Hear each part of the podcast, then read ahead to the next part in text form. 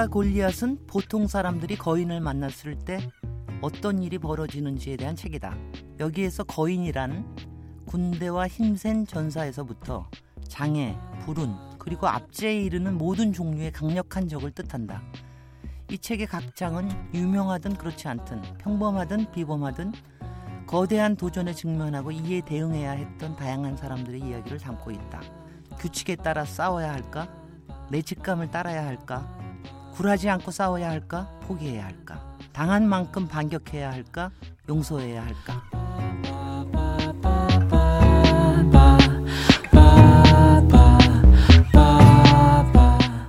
아, 이 오프닝에서 제가 읽어드린 이 글귀 최근에 굉장히 잘 팔리고 있는 책이죠. 다윗과 골리앗이라는 책에서 앞부분에 나오는 대목입니다. 이 부제가 강자를 이기는 약자의 기술로 되어 있습니다. 말콤 글래드웰이라고 언론인 출신으로 어, 비즈니스에 관련된 책으로 굉장히 유명한 분이죠. 티핑 포인트, 블링크, 아웃라이어. 어, 특히 이 책은 다윗과 골리앗 이 책은 지난번에 한번 출연하셨던 선대인 소장님이 직접 버, 저, 번역을 하셨습니다. 그래서 최근에 이제 굉장히 많이 어, 소개도 하시고 그러는데 어, 제가 요새 가장 재미나게 읽은 책입니다. 그리고 특히 지난 2주 동안 이 동계 올림픽을 보면서 동계 올림픽이 사실은 이제 항상 이 어디까지 싸워야 될까? 어떻게 싸워야 될까? 아, 포기해야 될까? 더 싸워야 될까? 막 이런 고민들 막 할 때 아니에요. 거기에다가 요즘의 세태 자체가 사실 우리 많은 또 젊은 분들이나 우리 보통 사람들이 이, 이 골리앗에 마, 맞서서 이걸 어떻게 싸워야 되냐 이런 고민들을 많이 하는 때가 아닌가 이럴 때 아마 이 책이 나와서 특별하게 더 어, 관심을 가지게 된 것 같습니다. 근데 이 책이 덕목이 뭐냐면은 우리가 이제 골리앗이라고 하는 엄청난 거인 거인이 이제 요 아주 작은 소년 다윗이 던진 이 돌팔매 하나에 쓰러졌다 이러고 생각을 하고 이게 신의 섭니다 이런 식으로 이제 그 동안은 환상적으로 이렇게 많이들 얘기하고 그렇지만 어 이제 말콤 글래드웰 이 작가가 주목을 한 것은 뭐냐면은 어 그런 신의 섭리뿐만이 아니라 실제적으로 골리앗이라고 하는 거인과 싸우기 위한 어떤 작전이 필요했다. 자기의 전술이 필요했다. 그러니까 골리앗은 어, 당연히 자기가 이렇게 큰 사람이 나오면 상대편에서도 이렇게 큰 사람이 나올 것이다. 골리앗은 보병이었다 그럽니다. 보병은 이제 이렇게 항상 거구이고 이제 막 뭐 온갖 갑옷 두르고 막 이러는 사람이었는데 그런 사람이 아닌 사람이 나온 거. 다윗은 뭐였냐면은 어 이제 투수라고 그랬었는데 옛날에는 이 활, 활도 아니고 돌팔매질이 이렇게 유명했던 모양이에요. 그래서 돌팔매질을 잘하는 아주 작고 빠른 사람이 나타났던 거. 거기에다가 골리앗은 분석을 하는 걸 보니까 이 사람이 말단 비대증에 걸린 사람이라는군요. 그러니까 굉장히 움직임이 둔한 사람이었다. 거기다가 시력도 굉장히 약한 사람이었다. 그래서 다윗이 어, 빨리 움직이는 걸 캐치를 할 수가 없었다. 그래서 자기도 빨리 움직이지도 못하고 바로 그런 상황에서 다윗이 자기가 어떻게 움직여야 되는지를 잘 판단을 하고 했기 때문에 그렇기 때문에 이 약자라고 보이는 사람들이 강자를 이길, 수 있었다. 그래서 이제 어, 정말 그렇습니다. 우리는 이제 항상 그렇잖아요. 압도적으로 우리가 분리할 때 어, 우리가 어떻게 맞서느냐에 따라서 정말 위대할 수도 있고 정말 아름다운 수도 있고 그러는데 거인이라고 하는 거에 그렇게 항상 압도적인 것뿐만이 아니, 아니라 어, 실제로는 그 안에 항상 약점을 가지고 있다. 우리가 약자라고 하는 표현을 우리가 약자를 이제 여기서는 underdog이라고 얘기를 표현을 해요. 근데 underdog이라고 하는 게 항상 이제 그 뭔가를 이루어낼 수 있는 거 아니겠어요? 그래서 어 말콤 글래드웰은 이렇게 얘기를 했습니다. 자신이 약자, underdog이라는 사실은 때때로 우리가 인식 못하 인식하지 못하는 방식으로 사람들을 바꿔놓을 수 있다. 약자로 존재한다는 것은 문을 열어 기회를 만들어내고 자신을 가르치고 일깨우며 그런 처지가 아니었다면 생각할 수 없었던 것을 가능하게 만들 수 있다. 제가 이제 이 책의 대목을 뭐 특별히 얘기하는 건 오늘 우리 책으로 트는 사람 어, 김종광 작가님 모시는데 어, 일제 강점기의 마지막 왕자 어, 왕자 이후에 대한 책입니다. 그래서 제가 그 책을 보면서도 제가 항상 이제 일제 강점기 속에서 어, 우리 민중들이 엄청나게 고통을 받고 있을 때 어떤 사람들이 어떤 배운 사람들이 어, 힘은 없, 없더라도 어떤 힘을 발휘할 수 있었을까, 발휘해야 했었을까 이런 고민들을 굉장히 많이 생각하게 하는 책이라서 그래서 제가 오늘 어, 이 다윗과 골리앗 어, 한 대목을 골라봤습니다. 지난 어, 보름 동안 그 동계올림픽 잘 즐기셨죠? 그럴 때마다 아 이게 뭐 또 때로는 우리도 강자인 경기도 있었어요. 그렇지만 우리가 약자로 보이고 약자가 됐을 때 어떤 선택을 하느냐, 어떻게 싸우느냐, 그 상황을 어떻게 판단을 하느냐 이런 고민에 대해서 이번 동계 올림픽 특히 이제 우리가 쇼트트랙에서 워낙 마음 고생을 많이 했기 때문에 여러 가지를 좀 생각을 많이 하게 되는 그런 지난 2주였습니다. 아, 27회 시작을 하는데요. 저 여러분들 잘 아시다시피 책으로 트다는 매주 화요일 날 저희가 녹음은 2주일에 한 번씩 합니다. 그런데 이제 두, 저 1부와 2부로 나누어서 매주 화요일 날 오전 여, 6시에 저희가 업데이트를 하고요. 어, 저희가 팟캐스트 그 팟빵의 댓글이나 아니면 블로그에서 여러분들이 리뷰를 해주시면 저희가 추첨을 해서 세 분께 항상 선물을 드리고 있습니다. 오늘도 어, 오늘 17회 분과 18회 분 어, 리뷰해 주시는 분에 대해서 김정강 작가님의 사인이 들어간 어, 왕자 이유를 보내드리도록 하겠습니다. 세 분입니다. 아, 오늘 책으로 트는 사람 어, 김종광 작가님은 굉장히 젊으시지만 엄청난 다작가이십니다. 어, 장편도 많이 쓰셨고요, 단편도 많이 쓰셨고 저는 어, 광장시장 이야기를로 굉장히 아주 신선한 저 인상을 갖고 있는 분인데 어, 그 요번에 왕자 이유가 상당히 좀 저 호응을 받고 있는 것 같습니다. 그래서 어, 민중의 이야기에서 이번에 왕자 이후를 가지고 어떤 일이 어떻게 벌어질 수 있었던가, 어떤 운명이 어떻게 달라질 수 있었던가 이 부분에 대해서 완전한 팩션을 만들어내신 김종광 작가님 오늘 모시겠습니다. 사람이 완벽할 수는 없다고 생각하십니까? 누구나 실수는 하기 마련이라고 생각하십니까? 당신의 빈틈은 바로 거기서부터 시작될지 모릅니다. 천만 독자를 사로잡은 디테일의 힘 왕중추의 신작 완벽하게 일하는 법 퍼펙트 워크 2014년 한 단계 높은 성장과 변화를 원하는 이들에게 부하 직원들을 독려하고 싶은 리더에게 이 책 퍼펙트 워크는 가슴 뛰는 한 해를 선물할 것입니다. 아, 책으로 트는 사람. 오늘 모신 게스트는 사실 우리 이 책으로 트다에서 가장 젊은 게스트 같습니다. 근데 가장 젊은 게스트가 굉장히 오래된 얘기를 아주 신선하게 꾸면서 최근에 저 소, 설을 내신 작가님이신데요. 김종광 작가님 반갑습니다. 예, 안녕하세요. 김종광입니다. 네, 저 한 거의 이제 한 달쯤 됐을 거예요. 왕자 예. 이후라는 신간을 가지고서는 예. 나오셨는데요. 지난 저기 한 달 꽤 바쁘게 지냈을 것 같은데 어떻게 지내 셨는지 아, 뭐, 궁금합니다. 뭐, 예, 그다지 바쁘지는 않았고요. 그 책을 나오면은 이제 그 계속 리뷰 같은 거 혹시 이렇게 달리나도 보고 아 근데 제가 다른 때는 다른 때는 책을 내면 한 3개월 동안 그 정신이 나가서 방황을 했는데 네. 이번에는 좀 이유를 내고서 오히려 더 좀 긴장이 돼가지고 네. 나 무슨 책을 동시에 세 개를 2월 좀 썼습니다. 어, 그, 그건 왜 무슨 특별한 이유가 있, 나요 아, 이유에 대한 그 지금 책이 어떻게 되고 있나 이런 걸 잊어버리려고 그냥 불안한 마음에 뭐 그랬던 것 같아요. 아, 조금 저기 사실 이제 김종광 작가님이 이걸 들으시는 분들한테도 그렇게 마, 마, 그렇게 아무래도 이제 신인 작가는 예. 아니시지만 그렇다고 아직 중견 작가는 아니시지요. 예. 그래서 잘 모르시는 분들도 있으시고 그럴 것 같고 또 이번 소재가 예. 이게 이제 역사 소설 사실 역사 뭐 이걸 이런 걸 보고 팩션이라고 그러나요? 왕자 예, 이우 팩션이라고 팩션이라고 그러죠. 예. 그래서 이 왕자 이우에 대해 쓰셨는데 어 일단은 조금 저 왕자 이후 자체에 대해서 사실 모르는 사람들도 예, 굉장히 많을 예. 겁니다. 사실 저도 뭐 나름대로는 역사에 이렇게 등한한 편은 음, 아님에도 불구하고 왕자 이후 그래서 우리가 덕혜옹주는 많이 알잖아요. 예. 그런데 의친왕, 영친왕 이런 건 다 알아도 무슨 왕자, 조선의 왕자, 이후 이래, 이래, 이랬었거든요. 그래서 이유라는 인물에 대해서 일단은 조금 설명이 필요할 것 같습니다. 예, 이제 이유는 공식적으로 왕자는 아닌데요. 네. 아, 이제 가게를 따지자면은 그 고종 황제의 손자가 되고요. 흥선 대원군의 증손자가 되는데 그 이제 고종 고종 황제 그 고종의 그 아들이 다섯 명이 있었는데 네. 그 중에 지금 어른까지 성장한 아들은 이제 세 명밖에 없었습니다. 한, 네. 한 명이 그 순종이고 네.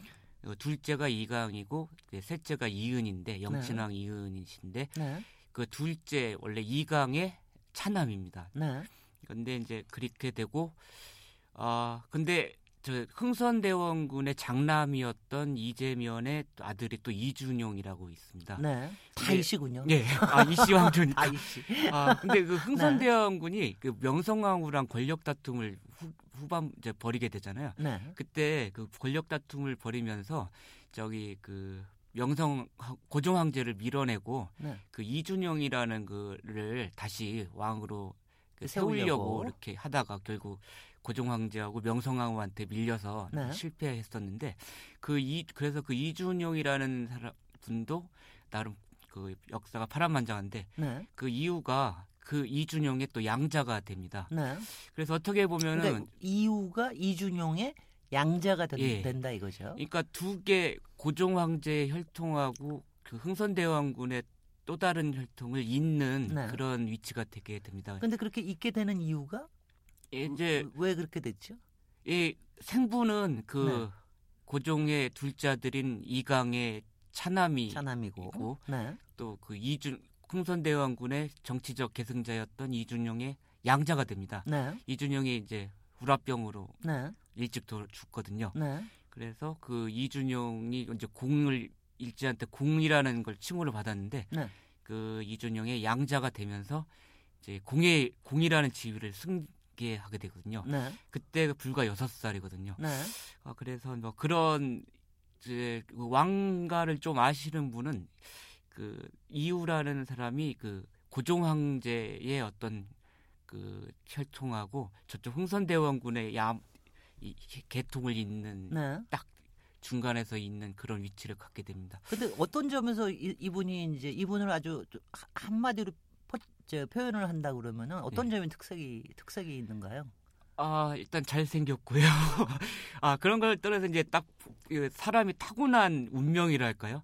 네. 딱 운명적으로 그 일단 그렇게 양쪽 계통을 잇는 그러니까 이왕가에서 가장 중요한 위치에 딱 서게 되는 동시에 아 이제 이보다 중요했던 사람이 영친왕 이은인데 네.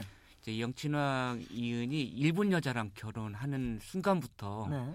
아 사실 그 그분은 그 조선 민중들의 지지를 상실하게 된다고 할까요? 네. 그러면 이제 나머지 인물 중에서 이- 이강하고 이제 이강의 장남인 이건 음흠. 좀 복잡하죠.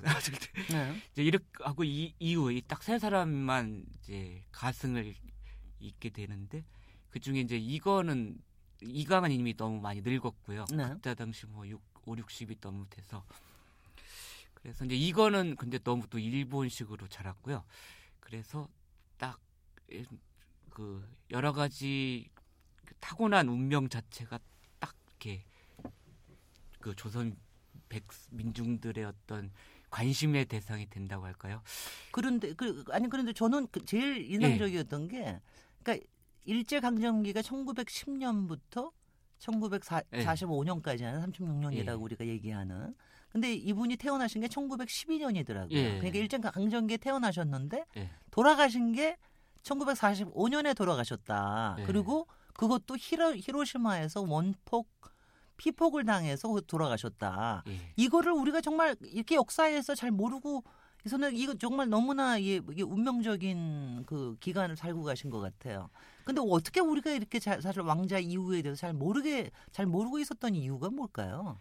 그 저도 사실 2년 전까지는 잘 모르고 있었는데요. 어, 네. 그 그렇게 된 이유가 따, 이런 경우 해방이 딱 되면 네. 이렇게 과거에 구왕조에 대해서 막 그 사람 인물들이 관심이 대상이 되고 뭐 이런 경우가 있는데 우리나라 경우에는 딱 그 해방이 되는 순간부터 왕조는 없는 거였고 네. 일단은 뭐 나라를 빼앗긴 책임이 심각하게 있- 있었던 데다가 아 그래서 전혀 그 국민들이 왕가에 관심을 이제 안 갖게 됐었고요. 네. 가질 만한 인물도 사실 없었고.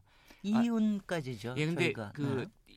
어쨌든 마지막 그 이후 이왕이었던 건 영친왕 이은이시니까 네. 이제 그분하고 그분의 아들 네. 여기까지는 이제 관심이 대상이 되는데 네. 아 근데 저기 저도 글쎄 그럼에도 불구하고 이유라는 인물이 이렇게 많은 사람들이 모르고 있었다는 건 저도 좀 이해한데 네. 하여튼 제가 볼 때 우리나라 그 일제 식민지 36년 이후 왕가가 이렇게 정통적으로 좀 사죄한 국민들한테 좀 잘못했다 이런 것도 없고 네. 그래서 왕자 하면 굉장히 왕가를 근데 이분이 왕자라는 이름을 가졌어요. 네. 아? 공식적으로 공식적으로는 없었- 아니죠. 예. 공식적으로는 후계자는 그 가문의 흥선 대원군의 후계자였을지는 모르, 모르지만 예. 왕조로서의 후계자는 아니었던 거지요. 예, 그렇습니다. 그러니까 대한 제국의 어, 의친왕까지만 있지 그 의치, 의친왕의 후계자에 대해서는 그 다음에 공식화되지가 않았던 거죠. 예, 공식화된 것은 저기 이- 그 일제 강점 그 딱 넘어가면서 네. 일본 그 국내성 애들이 다 격화를 시켜버립니다. 예를 들어서 네. 영, 그, 당, 그 당시에 순종 황제였는데 네. 저 융희제였는데 그 이, 이왕으로 되고요. 저기 고종 황제는 이태왕이 되고 네. 그 이은은 그때 영친왕 그 왕태자였는데 뭐 세자로 되고 네. 자 그리고 이제 이강 이런 사람 이강 그 의친왕 이- 의친왕이었거든요. 네. 저기 이후 아버지가 아버지죠. 또 네. 그다 이강 공으로 네. 공으로 격화시키고요. 네. 근데 이제 이후는 12살에 태어났고 네. 자 그러면서 저희 원래 그 이주 그 양부 이준용은 앞 칭호가 없었어요. 그냥 군이었거든요. 아 저기 조선 시, 그 대한 제국 때는 네. 근데 일본 애들이 저 이준용한테 공을이라는 지위를 주죠. 네. 그래서 이제 그걸 승계해서 이제 여섯 살 때부터 이후 공 공식적으로는 이후 공이었습니다. 그러니까 이 사람 이 사람도 저, 저 이후 저, 저도 이제 공식적으로 예. 이후 왕자 이후라고 불러야 될지 아니면 이후 공이라고 불러야 될지 사실 공식적으로 한다 그러면 이후 공이라고 부르는 게 맞는데 아, 근데, 예. 근데 이제 그러니까 이 그야말로 이렇게 비운이라고 얘기를 해야 되나 그러니까 이게 일제 강점기에 태어나서 일제 강점기 끝나는 해에 예. 죽었다. 예. 어떻게 어, 왜 그랬을까? 더군다나 이제 이유가 이유가 궁금한 게 저도 저도 처음 알았는데 히로시마에서 피폭당해서 죽었다는 생각은 전혀 못했었어요. 예. 그래서 그 도대체 무슨 일이 그동안 벌어졌을까라는 거고요. 그 다음에는 이제 이런 것도 그러니까 이분은 자기 친아버지 밑에서 태어난 것도 아- 친아버지 밑에서 자란 것도 아니죠. 그렇죠. 아니, 어? 어? 나라도 뺏- 나라도 뺏기고 어떻게 보면은 어 친가가 아닌 데서 자- 서 다른 저 아니, 그- 친아버지 밑에서 자랐습니다. 아, 그지 잘하긴 잘했죠. 근데 열살 네네. 때부터 네, 저기 음, 일본의 볼모처럼 끌려가서 네, 아 친어머니한테서 자란 건 아니고요. 네, 그러니까 그, 이 아버님께서 참 부인을 많이 얻으셨어요 이강. 근데 근데 그 세, 이강의 본처는 그 김덕수 선생님은 그 본처는 군 저기 애를 안 낳으셨거든요. 그래가지고 이강이 산지사방에 낳은 자식들을 다 거두어서 잘 키웠는데. 네. 그래서 저희 친아버지 제가 네. 소설을 읽을 때도요. 이강, 의 친왕, 이준용 외우느라고 무지무지 힘들었거든요. 근데 이렇게 짧은 시간 동안에 이름을 많이 얘기하시면 아, 듣는 청취자분들이 막 헷갈리십니다.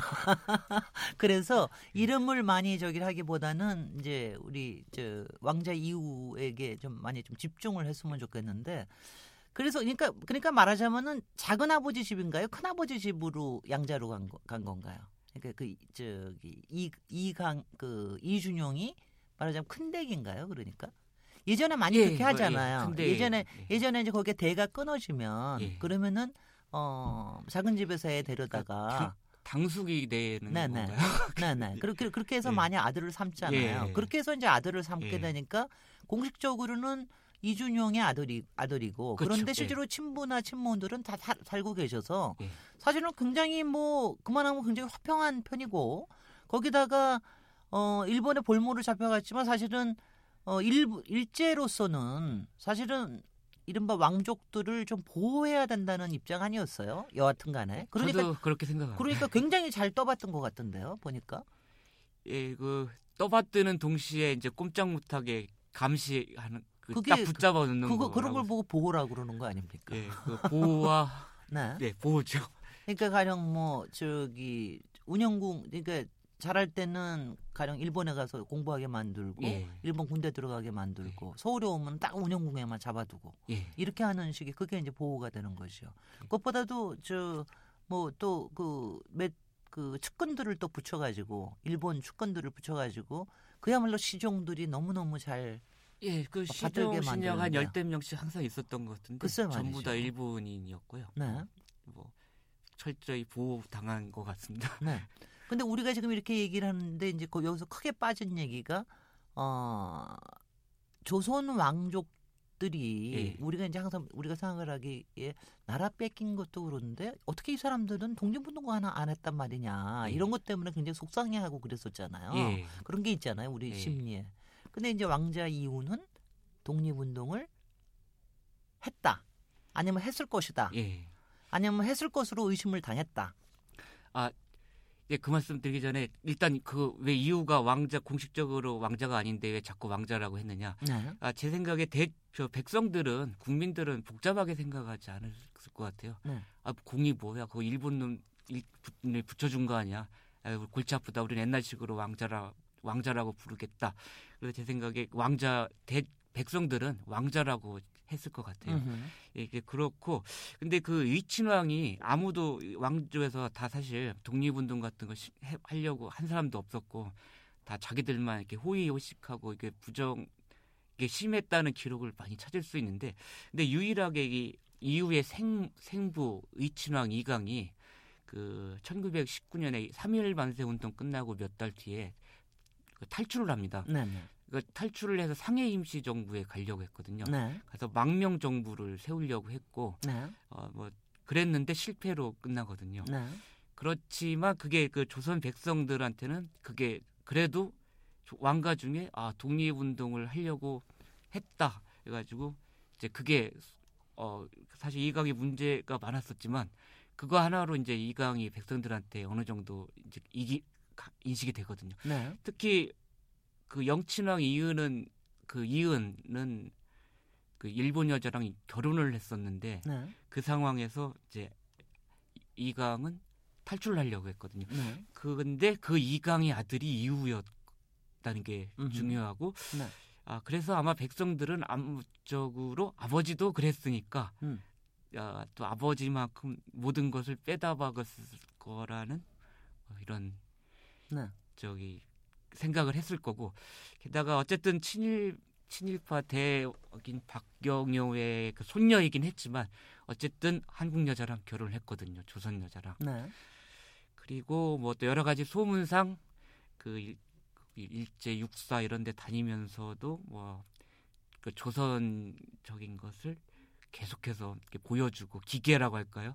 자, 자존심이랄까? 주때 자, 이런 것을 보여줬는데 그런 것들이 이렇게 소문으로 형성이 되면서 아, 독립운동까지는 않았지만 그 독립운동을 할, 하고 있을 거라고 이렇게 기대를 받는 그런 인물이 되지 않나 그러니까 싶어요. 우리가 이제 네. 팩션이라 그러면 어디까지 어디까지가 팩이고 어디까지가 션인지를 우리가 잘 모르잖아요. 예. 그런데 이제 그러니까 뭐 다- 당연히 소설에서는 이제 소설의 특징은 어, 이후 실록과 이후 외전으로 네. 나눠져 있습니다. 그래서 이후 실록은 역사 속에 남아 있는 이제 그 사실을 가지고 어, 쓰신 거고 그다음에 이제 외전이 있는데 그 독립운동에 대해서는 실 실제로 그 그러니까 역사적인 사실로 남아 있는 거는 잘 없는 겁니까? 예, 아무 증거가 없습니다. 증거가 없습니까? 아, 제 사실은 실록이라고 했는데 네. 그것도 사실 풍자적인 표현이고요. 네. 제 생각에 옛날에 실록이라고 조선왕조 실록 하지만 그것도 대부분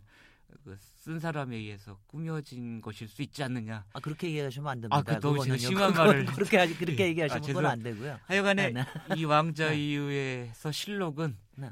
90% 이상이 그냥 그 꾸며낸 거고요. 네. 특히 외전은 99% 네. 꾸며낸 것입니다. 네. 그래서 이게 책이 한 400, 한 370페이지, 300한 80페이지 예. 되는데 300페이지 정도가 실록에 관한 거고 나머지가 이제 80페이지 예. 페이지가 이제 어, 상상 속에 상상 속에서 이유가 살았었으면 이렇게 됐었을 예. 것이다라고 하는 이제 건데 어, 아, 이제 아마 청취자들께서 귀에 이제 쏙쏙 들어오셨습니까? 이유가 이유가 누군지? 그러니까 왕자는 공식적인 후계자는 아니지만 왕조의 후계자는 아니지만 왕자로 불릴 수 있는 사람이었다. 일본에서도 주, 일본 일본에서 주목하고 이 사람이 어떻게 될지 모르게 감시하는 그런 존재였다. 일제 강점기에서 나, 그래서 일제가 그렇게 저기를 했지만 어, 예, 무엇보다도 조선 민중들의 암묵적인 인정을 받고 예, 있었다. 사랑을 받을 수, 아, 사랑을. 지지를 받을 수 있던 조건을 갖추고 있었다. 네.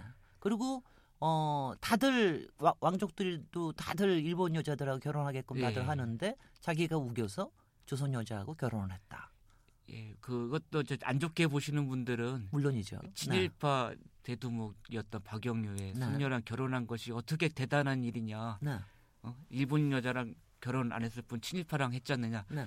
예, 라고 이제 비판적으로 보실 수도 있는데 네. 아 그래 그럼에도 불구하고 저기 조선 백성들에게는 대단한 일 사건으로 아, 대단한 의기로 보였을 거라고 생각이 됩니다. 당시 이렇게 여러 가지 생각을 해보면 그 사실은 이제 제가 이 책을 보기 전에 제가 저기 라오스 여행을 했었었어요. 아, 근데 예. 라오스에 갔을 때 이제 어그 이제 그 동남아시아 중에서도 왕조를 갖다가 완전히 폐기한 나라거든요. 예, 예, 예. 1975년에 예. 5년이 돼 가지고 그러고 보니까는 이제 그, 그 프랑스가 한 100여 년 동안 지배하는 예. 동안에 왕조 왕조는 뭐 너무 똥똥거리고 살았더라고요 완전히 예. 그러, 그리고 실제로 여러 가지 독립 전쟁이나 이런 거 했을 때 별로 역할을 하지 못하고 예.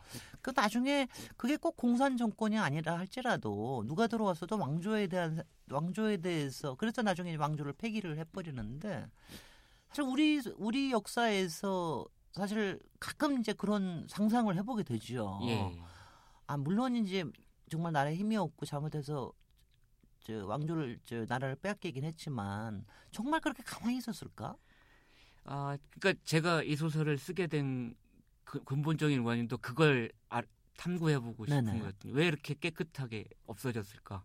깨끗해. 아, 제가 아, 아무런 정치적인 영향력을 발휘하지 못했을까? 네. 이 왕가는. 정말 찍소리 하나 못한 것 예. 같은 느- 그런 느낌이 막 들죠. 어떤 예. 때는. 그래서 이제 근본적인 가장 결정적인 원인은 그럴 만한 인물이 없었던 것 같습니다. 네. 저기 그, 그럴 만한 인물이 이제 지금 계속 말씀드린 대로 그 이, 이후의 아버지였던 이춘왕 이강인데 이미 79령이었고요. 네. 그리고 이제 그래서 뭐 나이 때문에 어떻게 안 돼. 그리고 너무 방탕한 게 너무 압도적으로 이, 그 백성들한테 민중들한테 인식이 돼가지고 네. 아, 그리고 이제 또 한 사람은 영친왕 그 아니 저기 이은 네, 이윤. 네. 그 그게 일본 여자랑 일본 여자 황족이랑 결혼한 게 뭐 대수로운 일이냐고 할 수 있는데 그게 또 그 나라와 나라가에서는 너무나도 결정적이어서 네. 아, 그 사실 하나만으로도 이은 역시 어, 그리고 또 일본에서 어, 뭐 여러 가지 정황이 있었겠지만 빨리 조선으로 건너오지 않았거든요. 네. 올, 수- 뭐 무리를 했다면 올 수도 있었을 텐데 아, 일단 그래서 이은도 그 인물이 되, 될 수가 없었고요. 네. 그러니까 그러고 나면은 돌아가신 이유 한 사람이었는데 네. 근데 이유도 그 히로시마 원폭에서 결국 그러니까 책에서 보면은요. 왜 책에서 보면은 어렸을 때부터 일본에 가서 공부하고 나중에 육군사관학교도 하고 그랬지만 틈만 있으면은 서, 한국에 와 있었더라고요. 예, 틈만 있으면 그랬습니다. 한국에 와 있었고 하여튼 이것도 상상인지 아닌지 아, 잘 그건 사실입니다. 모르겠는데 그- 어, 그건 맞지요. 그 신문 기사를 보면 대부분 네. 그거거든요. 네, 그 이유공 전화가 네. 이 부산에 왔다. 네, 서울에서 머물다가 떠났다. 네, 계속 그걸 알려주고 있어요. 네, 네, 근데 보면은 이건이나 저기 이유는 거의 잘 안 오거든요. 네. 근데 이유 왕자는 아 이유는 정말 자주 자주 오는 예. 자주 오는 거로 오는 것만 봐도 분명히 뭔가가 좀 있을 것 같다라는 예. 그 국민들의 이미, 이미 지에서는 머릿속에서 떠나지는 않았을 것 같다는 그런 생각은 들더라고요. 예 그리고 시- 뭐 신문이 두 개밖에 없었고 계속 네. 하여튼 간에 그 행적을 알려주고 있었으니까 아 지, 금처럼 모르지는 않았을 겁니다. 그런- 다들 알고 있었을 것 같아요. 그래서 저기 청취자들께 빨리 좀 이건 결론은 아니지만 예.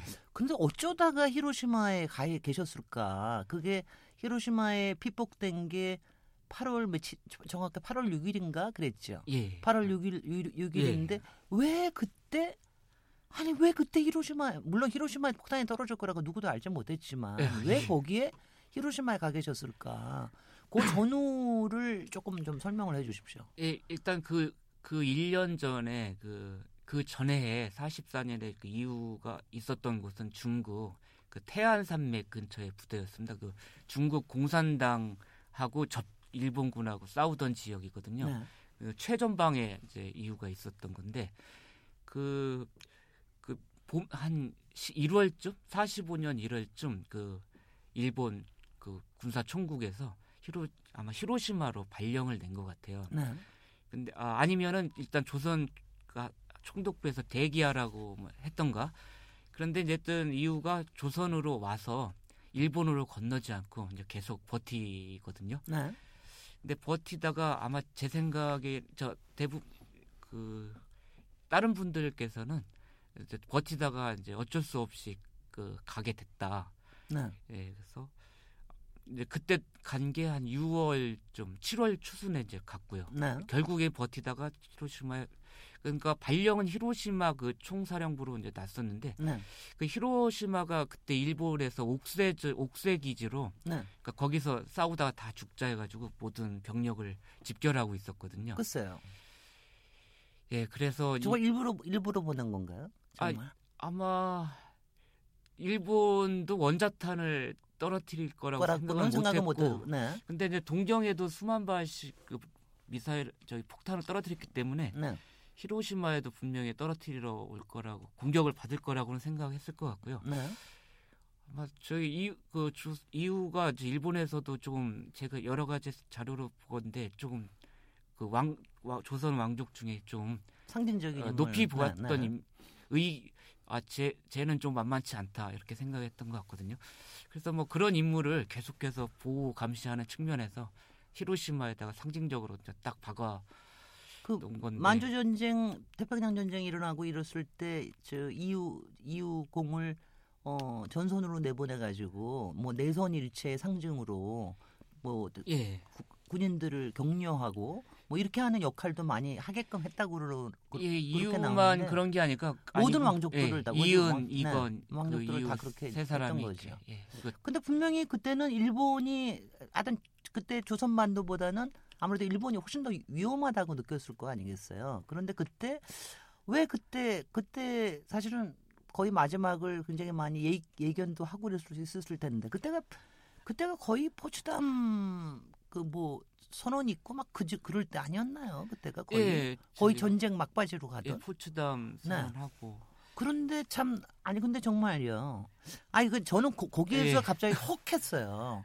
아 이런 인물이 그러니까 그 인물이 어떻게 했을지를 빼더라도 이런 인물이 이 마지막까지 버티고 있다가 정말 히로시마에 가서 피폭을 당해서 죽었다라는 게 갑자기 그냥 충격적으로 다가오더라고요. 근데 그 그거 하여튼 저기 동- 사실 이은이나 이건도 위험한데 동경도 그 그렇죠. 저기 우리가 네. 잘 몰라서 그런데 그 네. 하루에 어, 폭탄 만 개씩 떨어뜨려서 하루에 그 만 명에 가까운 인물이 사람들이 죽고 네. 이러기도 했거든요. 네. 그래서 그래서 공식적인 역사는 예, 8월 6일 날 피폭당해서 그날 발견이 돼서 다음 8월 7일 날 새벽 아침에 네, 히로시마 무슨 그- 저 군대 병원에서 돌아가신 거로. 그 이청 선생님 그 이유 왕자님의 그 친아드님께서는 이제 그 그분이 쓰신 친필 그 나의 아버지 이웅이라는 글이 있는데 네. 이제 선생님께서는 독살설을 주장하셔요. 그러니까 네. 그 저희 그때 같이 있었던 우리 하숙 저기 시, 시, 시종 나카사키나 음. 시녀 키노마를 의하면 피폭을 당했지만 그 많이 호전돼 가지고 건강했다. 네. 그런데 갑자기 아침에 돌아가셨다. 이것은 네. 아, 독살이다. 네. 그렇게 믿다고 그렇게 이제 글을 쓰신 적이 있는데 네.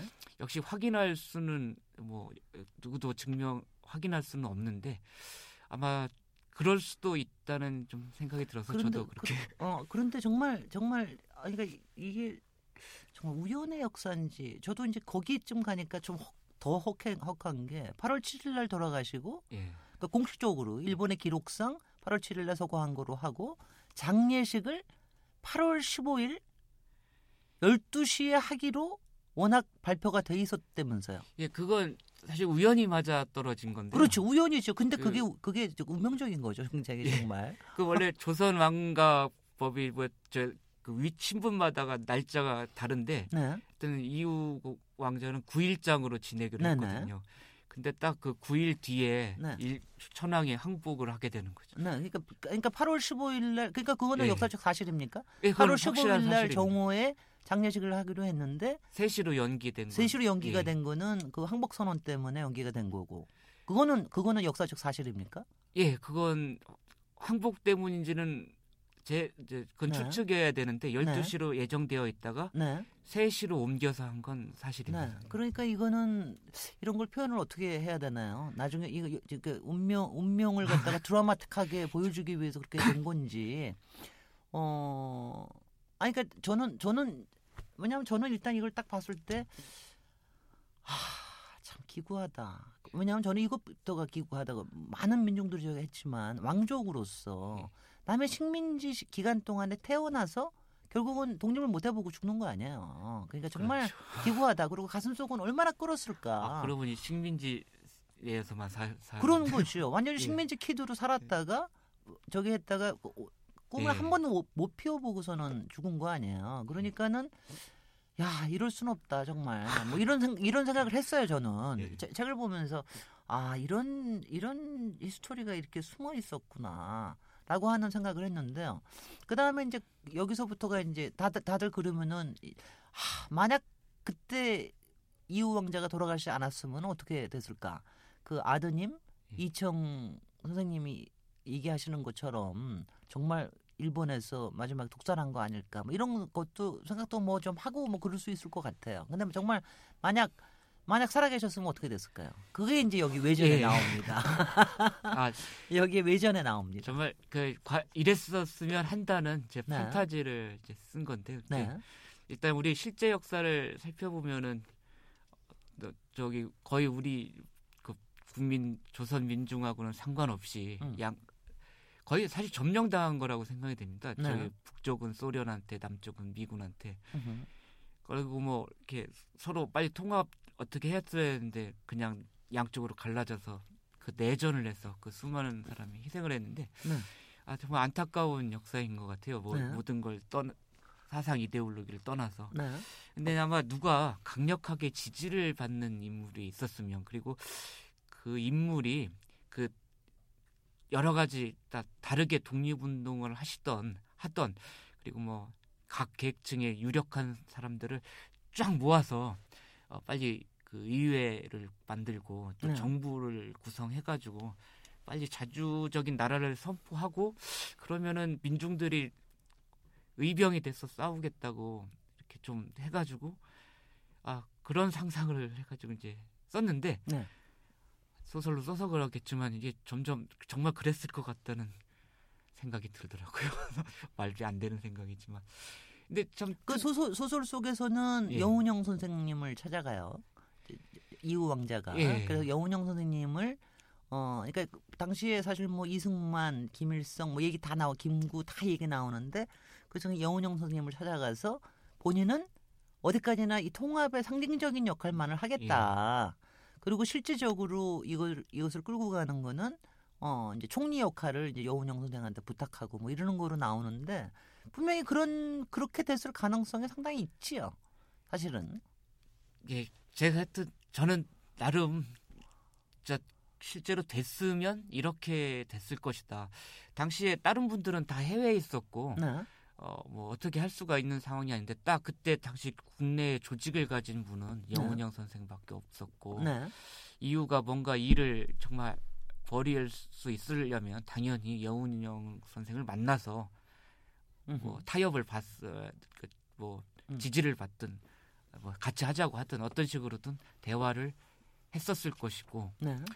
아마 근데 여운영 선생 입장에서는 아무래도 왕가 사람하고 같이 일을 하기는 힘들었을 거고 그래서 이후 독자적으로 결국 일을 추, 그 봉기를 했어야 되지 않을까. 근데 정말 그 당시에 왕실의 사람이라고 하는 게 처신하기는 굉장히 힘들었을 것 같아요, 사실은. 예. 그러니까 뭐 실질적인 오소리는커녕, 그러니까 사실은 좀좀 이제 그 근본적으로는 여, 여기서 표현, 표현 표현을 그렇게 나오는데 왕실의 버러지라고 표현을 하는 사람들이 나오는데 사실 왕실에 대한 사실은 원망 민중들의 예. 원망이 상당했던 것도 사실이고 예. 특히 엘리트들은 더 말할 것도 없고요. 예. 그러니까 이제 왕실의 버러지라고 이제 막 누가 이 표현하는 게 아마 그런 것들을 많이 느끼고 있었을 것 같다는 생각은 많이 들어요. 그 제가 리뷰들을 보니까 네. 그 왕실 분들한테 그렇게 심한 표현을 했다고 섭섭해하시는 분들도 가끔 계시던데. 아니 바로 그런 것 같아. 그러니까 우리가 참 저거 저거 하는 게 그렇게 왕실의 버러지들하고 하면서도 어느 순간에 어떤 오소리티를 가지고 얘기를 하면 역시 왕실 저거가 아니겠느냐 그렇게 될 수도 있을 거라는 생각도 듭니다. 아니면 제가 네. 제가 무슨 생각을 했느냐면요 이 책을 보면서 아니 지금 뭐 왕실 왕조 다 없어지고 난 다음에도 지금 요새 무슨 왕조 시대 같은데 요새 요새 그렇지 않습니까? 무슨 박씨 왕조 시대 같은 그런 느낌까지 드는 마당인데 아니 뭐 자- 잠깐 저기 식민지 정을 했다고 그러지만 만약 이씨 왕조에 그야말로 왕자 이후처럼 잘생기고 교육 제대로 받고 생각 제대로 박히고 어 하는 사람이 나타났었으면은 확 그쪽으로 휩쓸려 갔을 수도 있죠. 예. 어허. 하여튼 저도 그렇게 생각이 되는데 일제 네. 강점기 당시에 뭐 그 이후 하면 아 왕자님 하면서 떠받드는 사람도 많았지만 네. 아그 일단 그 책임 때문에 네. 그 나라 빼앗기고 자기들끼리 잘 호의식 아무 아무 생각 없이 네. 사는 것 때문에 왕실 버릇 이런 식으로 네. 그 화를 비판적으로 생각하는 사람들도 많이 있었을 거라고 생각이 되고 네. 근데 제- 제가 소설의 이유 어차피 이유가 뭘 하려면은 그 비판자들을 만나서 껴안고 서로 대화를 하기 때문에 네. 이렇게 이유가 만나는 사람마다 이렇게 욕하고 안 좋은 소리를 해대지만 결국 그들과 만나서 소통을 해가지고 같이 힘을 합치는 이런 판타지를 그리게 된 근데. 판타지가 아니고요. 네. 저는 사실은 어 그러니까 그러니까 이게 팩션이기 때문에 더 적극적으로 안 나가신 것 같은데 그러니까 훨씬 더 저는 시스테매틱하게 그걸 했을 것 같다는 생각이 들어요. 인양반이 속에 생각이 있었으면은 예. 그러니까 왜냐하면 다, 당연히 사람 사람 모아야죠. 그 다음에 조직 만들어야죠. 예. 그 다음에 돈도 저기. 그러니까 여기 보니까 어, 자기가 막 좀 허랑방탕한 것 같으면서 부자들 해가지고 돈도 예. 뺏고 막 그러더라고요. 그래가지고 군자금으로 어디 보내주고 진짜인지 아닌지 모르지만 뭐 이런 것도 그렇고 그 다음에 자기의 수하들뿐만이 아니라 당시에 독립운동하고 이런 친구들도 뭐 지리산에 가서 만나고 또 예. 만주에 가서 만나고 이러면서 거기서 또 이제 어떤 조직을 만들고 그 다음에 특히 제가 이제 인상적이었던 게 저는 이게 항상 있을 거라고 생각을 하는 게 그 상인 조직들 있잖아요. 예. 그왜 군자금 대주고 저 상인 조직들이 사실은 굉장히 활발하게 그저 독립운동하는 사람들하고 연결이 상당히 있었다고 저는 생각을 하는데 그런데도 이렇게 연결하고 그러는데 훨씬 더 오히려 체계적으로 하지 않았을까요? 이것보다 더 왜냐면 더 더 체계적으로 안 그리시고 왜 그랬느냐? 아, 예. 사실은 네. 그 독립 투쟁 운동을 막 하는 부분이 네. 앞에 청년 시절은 막 세밀한데 네. 아, 제, 나, 나름 촘촘한데 네. 독립운동 하는 데는 너무 빨리 건너뛰는 걸 저도 아는데 네. 사실은 지금 말씀하신 대로 그 독립을 운동 이렇게 하는 것을 쓸 생각이었는데 네. 근데 이게 증거는 하나도 없고 말이죠. 네. 또 그걸 그렇게 쓰다 보면 너무 미화하는 것 같고 너무 영웅화하는 것 같고 그, 그 사이에서 딜레마를 많이 느끼시는 것 그, 같더라고요. 그, 그 딜레마 때문에 네. 이렇게 어떻게 더 많이 했다고도 못하고 네. 아, 그래서 그 정도로 이렇게 돼버리는 게 저도 이제 느낍니다. 네. 그 저기 이거 이거는 저 팩트인가요? 픽션인가요? 그 저 그 운영궁 우물 밑에 아, 예. 그 우물 밑에 아직- 긴 굴이 있어가지고 100m짜리 굴이 있어서 맨날 바깥으로 암행했다는 건 진짜인가요, 아닌가요? 증거는 전혀 없고요.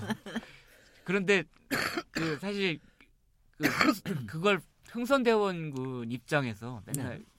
그 명성황후가 그 흥선대원군하고 이준용을 네, 여러 번 암살하려고 했거든요. 네. 집을 날려버리기도 하고 네, 총으로 쏘기도 하고 그러면 살 어쨌든 피신로를 위해서 땅구 지하 통로를 팔 수도 있지 않을까 네. 뭐 이런 생각을 한 다음에 나중에 이유가 근데 이렇게 철통같이 시종 시녀가 막 드- 붙어 다니면서 네. 완벽하게 보호당하는 상황에서 도대체 독립운동을 어떻게 한단 말인가 네. 아, 하려면 혼자 돌아다닐 또 글쎄 지하. 통로라도 하나 네. 있어야 되지 않나. 네. 그래서 할 수 없이 지하 통로를 팠습니다. 근데 이제 그것도 조금이라도 뒷받침할 사실이 있으면 제가 촘촘히 썼을 텐데 네. 그냥 있다는 정도로 네. 한 거죠. 아 그래서 실제로 그런 왜냐하면 뭐 어디까지가 현실화됐는지 는 모르지만 적어도 그런 구상과 아, 또 움직임 같은 건 상당히 있지 않았을. 그 그리고 어떻게 보면은요, 저도 그런 게 좀 안 남아 있어서 그러는데 정말 없었느냐.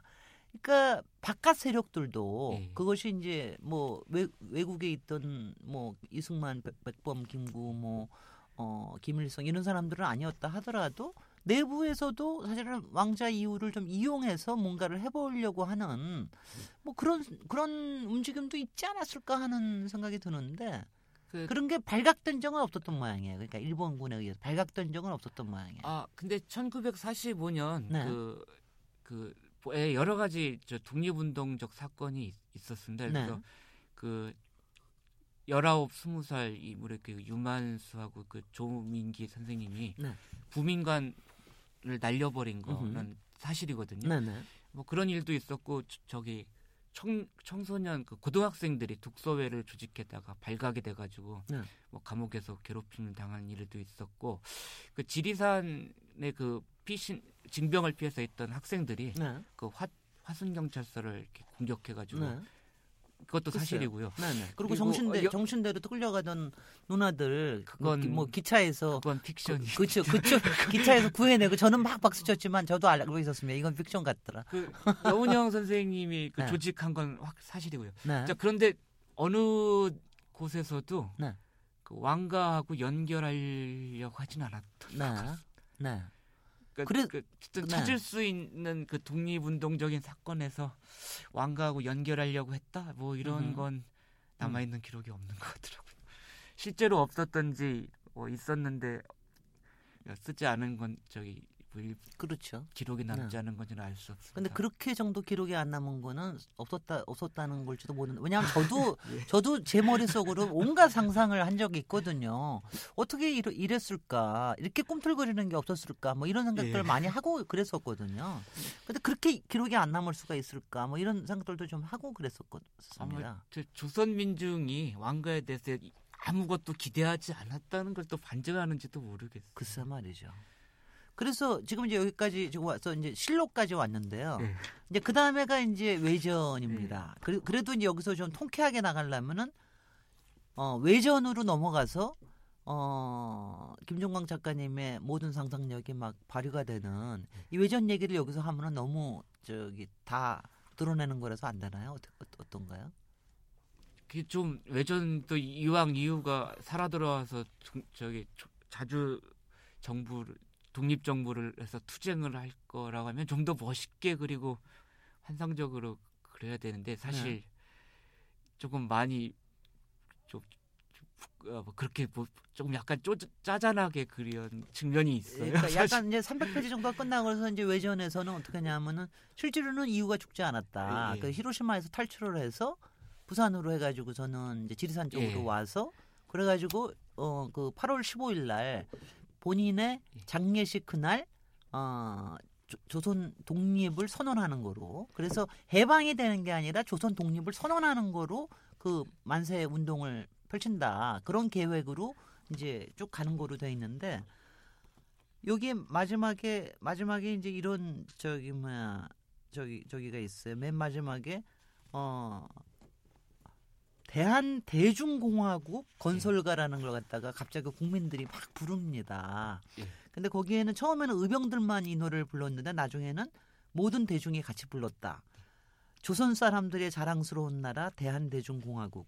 대중이 서로 돕고 사랑하는 나라 대한대중공화국. 모든 외세를 물리치고 자주 독립 번영하는 나라 대한대중공화국. 자유와 평등으로 만인이 공존하는 나라 대한대중공화국. 이거 이거 가사가 실제로 있는 가사. 아 제가 쓴 거. 쓰신 거죠. 아, 저는 이걸 보면서 왜 헌, 헌법 제1조가 생각이 나는 겁니까? 대한민국은 민주공화국이다. 저 그렇게 생각, 생각하시고 쓴 겁니까? 헌법 1조 생각하시면서 대한민국은 민주공화국이다. 일단 노래도 막 부르고 그러는데 아 그. 그런 그런 생각하시면서 쓰, 쓰신 건가요? 아 근데 제가 그 꼭 대중이라고 한 이유가 있는데요. 네. 민중도 아니고. 네. 근데 제가 그 뭐 백성, 네. 민중, 인민 네. 이 국민 민자가 들어간 말들은 다 이 지배 좀 높 상류 지배 계층이 네. 그좀 내려다보는 말이더라고요. 네.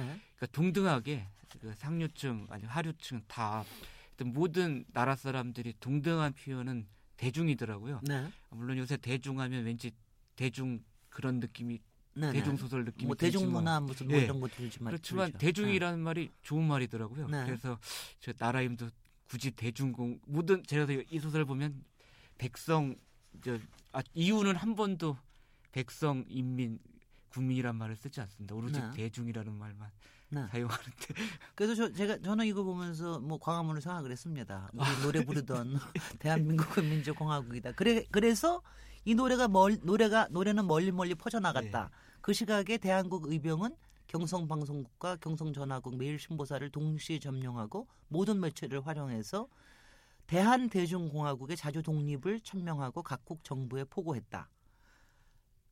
꿈 같은 일이 폭발적으로 전개되었다. 아 제가 그 우리나라 역사 든 다른 나라 역사를 보면은 네. 제 성공하면 혁명이고 실패하면 쿠데타잖아요. 근데 그 경우 되게 보면은 그 네. 엄청난 군사력을 동원해서 성공한 게 아니거든요. 네. 소수의 병력을 가지고 핵심을 딱 해가지고 성공하면 혁명인 않습니까? 옛날에 네. 음. 인, 조선시대 반정도 그렇고. 음흠. 그래서 이 제가 이렇게 판타지처럼 쓰긴 했지만 네. 저는 좀 개연성이 가능했다고 생각하는 게 다- 이상하게 그 이후 장례식 날 네. 뭐 조선 총독 총독 그 사령관 다 모여 있었죠. 다 이건 사실입니다. 다 네. 참석을 했었거든요. 네. 정말 이유가 한 천여 명 정도의 그 군사력만 딱 가- 갖고 이렇게 그 핵 그 자기 장례식에 모인 핵심들만 딱 포로로 잡고 주요 핵심설 딱 점령하면 의병들이 군사 국민 아, 민중들이 딱 일어서 주면 뭐 가능한 저도 저도 저도 그렇게 생각해요. 그래서 맨 마지막에 세 번째 페이, 페이 저 저기부터 그 장례식 저기 하는데 또 이, 우- 우리 왜 또 총독 이름 저 일본 총독 마지막 총독 이름이 뭔지 아세요? 또 우리 청취자님들 혹시 아세요? 잘 모르실 거예요, 총독. 아베 총독이에요, 또. 아, 어, 아 그래 그래서 내가 오 야, 이것도 아베 총독 완전히 한한 큐에가 가는구나 막 저는 아니, 이렇게 그럼 신나면서 그 아베 아들 혹시 뭐 그 집안인지 아닌지는 제가 잘 모르겠는데요. 아, 그래. 아베 총독이 어, 조선에 한 80만의 일본인 예. 살았다는데 이 안전 때문에 뭐 해서 막 저기를 했다는데 정말 아닌 게 아니라 그 이렇게 중요한 인물들 모여 있을 때 한 천명만 예. 이걸 일으키고 그러고 난 다음에 몇 개만 장악을 예. 하고 그다음에 민중들이 확 저이 서포트만 되고 예. 그냥 만세 운동으로 갔으면 사실은 금방 금방 달라지는 거죠 사실은. 예, 그 만세 때처럼 만세가 아니라 무기만 들으면 가능, 네. 충분히 가능. 그러니까 이렇게 그래서 이런 꿈 같은 일이 폭발적으로 전개되었다. 이게 소설의 제목, 소설의 끝입니다. 아, 꿈 같은 일이 꿈, 가- 꿈 같은 일. 근데 참 정말 이, 일어날 수 일어날 수 있었던 일인데요. 그죠? 아, 그- 그렇게 생각되십니까? 어떠세요? 책을 이렇게 내고 난 다음에 독자들의 반응은 어떠신가요? 저는 좀 상상력이 풍부한 사람이라 가지고 저는 충분히 있음직한 있을 수 있던 일이라고 생각을 하는데 물론 예. 그 일이 있고 나서도 그 이후에 어떻게 벌어졌을지는 모르지만 요 자체는 일어날 수 있었던 일이다라고 생각이 되는데 만약 그 이유가 살아 있었더라면 만약 이유가 히로시마로 그때 일본으로 쫓겨고 하지 않고 하- 저기 계속 운영궁에 있었더라면 그러면서 이런 게 있었더라면 저는 달랐을 거라고 생각을 하고요. 그리고 더군다나 만약 히로시마에서 탈출해서 온 거라면은 뭐 더 영웅이죠. 그러면 그러면 근데 어, 독자들의 반응이 어떤가요? 이게 그 마지막에 네. 그 정치적인 상상력에 대해서는 네. 그 이제 리뷰들이 조금 많이 이, 달렸더라고요. 네네 다 그럴 것 같아요. 근데 이상하게 그 네. 정치적인 나중에 그 판타지에 대해서는 거의 네. 별들 별로 말씀을 안, 안 하시고 마- 네. 주로 이제 그 왕 왕자에 대한 뭐 약간 선호도가 그러니까 왕자를 이제 너무 미화 영웅화했다. 그러니까 또 음. 너무 다양해서요. 네. 너무 이제 다 미화했다는 분이 계신가 하면은 네. 너무 저속하게 표현했다. 음. 그- 아, 저 소각 표현한 건 따로 얘기하겠습니다. 그거는 제가 아니. 보기에는 작가님의 성향, 작가님과 그 이후 왕자를 굉장히 동일시해서 나왔던 그런 장면인 것 같은데 그건 나중에 2부에서 또 얘기하고요. 아, 제가 요요이 예. 환상 이 외전에 대한 이상하게 반응이 어떤가요? 아니면 그냥 감히 상상을 못 하시는 건가요? 독자들이 말하기 말하기를 아 뭐 진짜 이렇게 이런 일이 있었으면 네. 좋았 그- 좋았겠지만 그 그거보다 아 네. 정말 이런 일도 없이 네. 그 이렇게 그러니까 해방 당했다라는 그런 느낌이 기분이 별로 안 좋은 거죠, 사실은. 예. 네. 그러니까 뭐 이런 상상을 해봤자 뭐하냐 역사가 달라지지 않는데 그런데 그 당시에 그 얘기는 있었죠. 그러니까 만약 일본이 지면 우리가 만약에 해방당하는 게 제3국에 다시 넘어갈 수가 있는 거기 때문에 그 전에 우리의 조선 독립을 그러니까 대한제국의 독립을 선언해야 된다라고 하는 그런 얘기들은 굉장히 많이 있었죠. 그 진짜 저는 이해가 안 되는 저- 게 저도 그- 예, 저도 그 항상 그게 상황에서 이해가 안 되는 거예요. 꼭 왕가가 아니더라도 글쎄 말이죠. 그 영운형의 그 건국 동맹도 네. 뭐 일본 애들이 이렇게 보호, 말하기 전에 네. 자주적으로 일어서 버릴 수도 있었던 건데 아무도 그런 움직임을 갖지 않았다. 아니 그래서 제가 저, 저도 그래서 가끔 이제 아주 뭐 역사 예.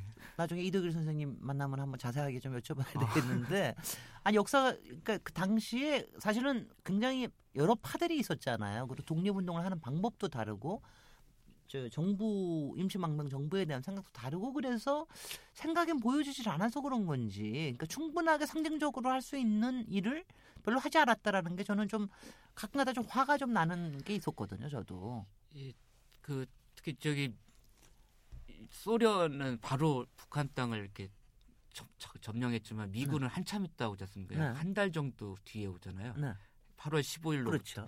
네. 그럼 그, 걔네들이 일본이 더 그때 급했으니까 이제 치안을 그냥 일본 네. 애들이 그냥 치안을 유지하고 있어. 그러니까 그 상황 그 한 달 동안 아무런 물론 건국 동맹이 좀 하긴 했지만 아 그러니까는 좀 아니 안타까운 그래서 것 같습니다. 그래서 그래서 그걸 갖다 안타까운 마음이 예. 여기에 굉장히 그 비판적으로나 여기에 보면은요 사실 이런 거 팩션이라고 하는 거는 사실은 작가의 그 이데올로그나 이런 게 다 이데올로기가 여기 나타나는 것 아, 같아요. 뭐, 뭐 마- 비판 예. 의식이 나, 타나는 것 같은데 여기 보니까 부자당 얘기가 나오더라고요. 예. 그저 왕자 이웃께서 이제 좀 예. 암행을 하시면서 예. 부자들 만나고 좀 놀고 막 그러는데 거기에 어 정말 정권이 어떻게 바뀌든 절대로 무너지지 않는 부자들이 모여 있는 부자당 얘기가 나오더라고요. 진짜 진짜 그랬는지 그 친구들이 모여서 하는 얘기가 도대체 누구를 세워야 예. 우리의 부가 넘어가지 않을까? 저 일본도 잠깐 좀 더 놔도 뭐 미국 애들이 좀 더 낫지 않아? 왕가를 다시 세우면은 그, 그 공산주의 오면은 우리 뭐 이거 우리 재단 다 날아가는 거 아니야? 이러면서 막 주판화를 굴리는 장면들이 나오는데 정말 아, 예, 저 그랬을 거라고 생각합니다. 저도 그랬을 거라고 생각을 합니다. 아, 저는 사실 네. 그 무슨 정치 권력이 뭐 어떤 그 무슨 최고의 또그 권력을 가진 그 이름으로 이- 얘기되고 뭐 네. 당으로 얘기되지만 아, 진짜 권력을 가지고 있는 사람들은 저는 그 부자들이라고 생각을 하거든요. 아니 근데 역사적으로요 어느 전쟁에 있었어도 그러니까 그러니까 이 특히 이제 어느 만큼의 세속적인 부가 형성이 되고 예. 난 다음부터는 부자들이 전쟁을 좌우하는 경우가 굉장히 예. 많았어요. 그러니까 누구를 해야 그러니까 지금 평화를 조금 더 유지를 해야 우리한테 좋은 거냐? 아니면 전쟁을 더 예. 벌려야지 좋은 거냐? 뭐 이런 것들이 굉장히 그러니까 뭐 한- 한쪽에서 군수업자들만 그런 게 아니고 어떤 산업에 종사하는 사람들도 자기네들한테 이로우냐 안 이로우냐에 따라서 그러니까 사람들 뭐 전쟁이 더 일어나서 비극이 일어나고 나라 갈라지고 이러는 거 잘 신경 안 쓰는 사람들 많죠. 예. 권력하는 권력자들도 마찬가지고요. 지금도 그러는 쭉 한번 한번 계속해 보시죠. 아, 아니 지금은 지금은 한번 계속해 아, 보시죠. 지금도 보면은 네. 저기 저그 부자라기보다 지금 뭔가 경제적 권력을 가진 분들이 좀 양보를 하고 이러면은 지금 나라가 좀 더 발전적으로 이게 갈 수도 있을 텐데 아니 그 저기 너무 심한 말을 제가 아니 아니요 시험만은 아니고요. 제가 지난번에 김탁환 선생님이 나오셨을 때 그 뱅크라는 소설을 가지고 잠깐 얘기한 네. 적이 있었어요. 그거는 이제 이 1945년이 아니라 1903년에서 5년 사이에요. 아, 그러니까 대한 예, 제국이 예. 있을 때. 근데 그때도 어, 그러니까 대한 제국은 제국으로서 만약 힘을 가지려면 자본을 좀 뭉쳐놔야 된다. 그래서 은행을 설립을 하려고 그러는데 그거 반대하는 놈들이 일본만이 아니었어요. 우리나라에서 친일파들, 친일파들 이미 이권을 차지한 네. 사람들이 그 은행 설립하는 걸 반대하는 거로 나옵니다. 그건 역사적으로는 사실이고요. 저는 뭐 솔직히 최근 제가 흥분하네요 이러니까 뭐 어디 가겠습니까 DNA가 요새 요새 얘기하는 민영환이 무슨 철도 민영환이 의료 민영화 이런 거 있잖아요. 사실 그런 거를 지금 그런 거에 대한 규제를 완화를 해주고 또 거기에 목숨을 거는 기업들이나 이런 사람들은 저는 별로 국가하고 상관없는 사람이라고 생각합니다. 그리고 그 사람들은 이미 머리가 이게 머리가 국가가 아니라 그게 다 자기가 좋은 게 국가도 좋고 다 좋은 거다. 그, 그, 그, 그렇게 해서 그때 친일파를 나타나고 그렇게 해서 나라 잃어버린 거 아닙니까? 저는 그렇게 생각합니다. 뭐 경제 최고 권력들은 결코 나라와 백성을 생각하지 않는다고 생각합니다. 아, 우리 좀 조금 심하게 갔으니까는요. 우리 저 일부를 이 정도에서 하지만 아직 얘기하지 못한 거는 많고요. 예, 조금 예. 더 입으로 넘어가서 작가 김종광 작가님에 대한 얘기도 하시고 어떻게 젊은 분이 이런 생각하시나 그런 얘기도 좀 하고요. 우리 일부를 끝내면서 책 읽는 남녀의 질문을 네. 들으면서 어, 요, 이 질문을 듣고 2부로 넘어가도록 하겠습니다. 작가님 글을 쓰기 전에 별별 일을 다 했다고 들었는데요. 방황을 하면서도 끝내 펜을 놓지 않았던 가장 큰 이유가 무엇인가요? 왕자 이유는 작가님과 완전히 다른 부류의 인간인 것 같습니다. 취재를 하시면서 자괴감을 느끼진 않으셨나요?